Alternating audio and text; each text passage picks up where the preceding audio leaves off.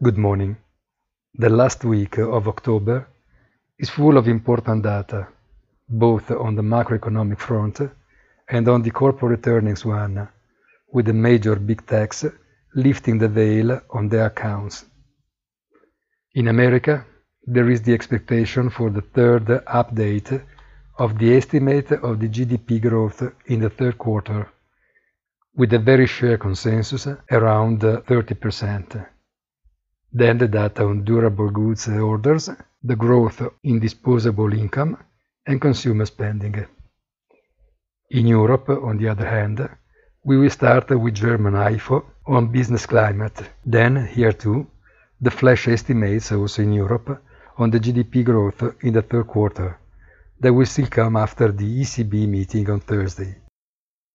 A lot of meat on fire, and therefore certainly a lot of caution, also taking into account the evolution of the pandemic situation in the old continent. Have a nice day and please visit our site easy-finance.it.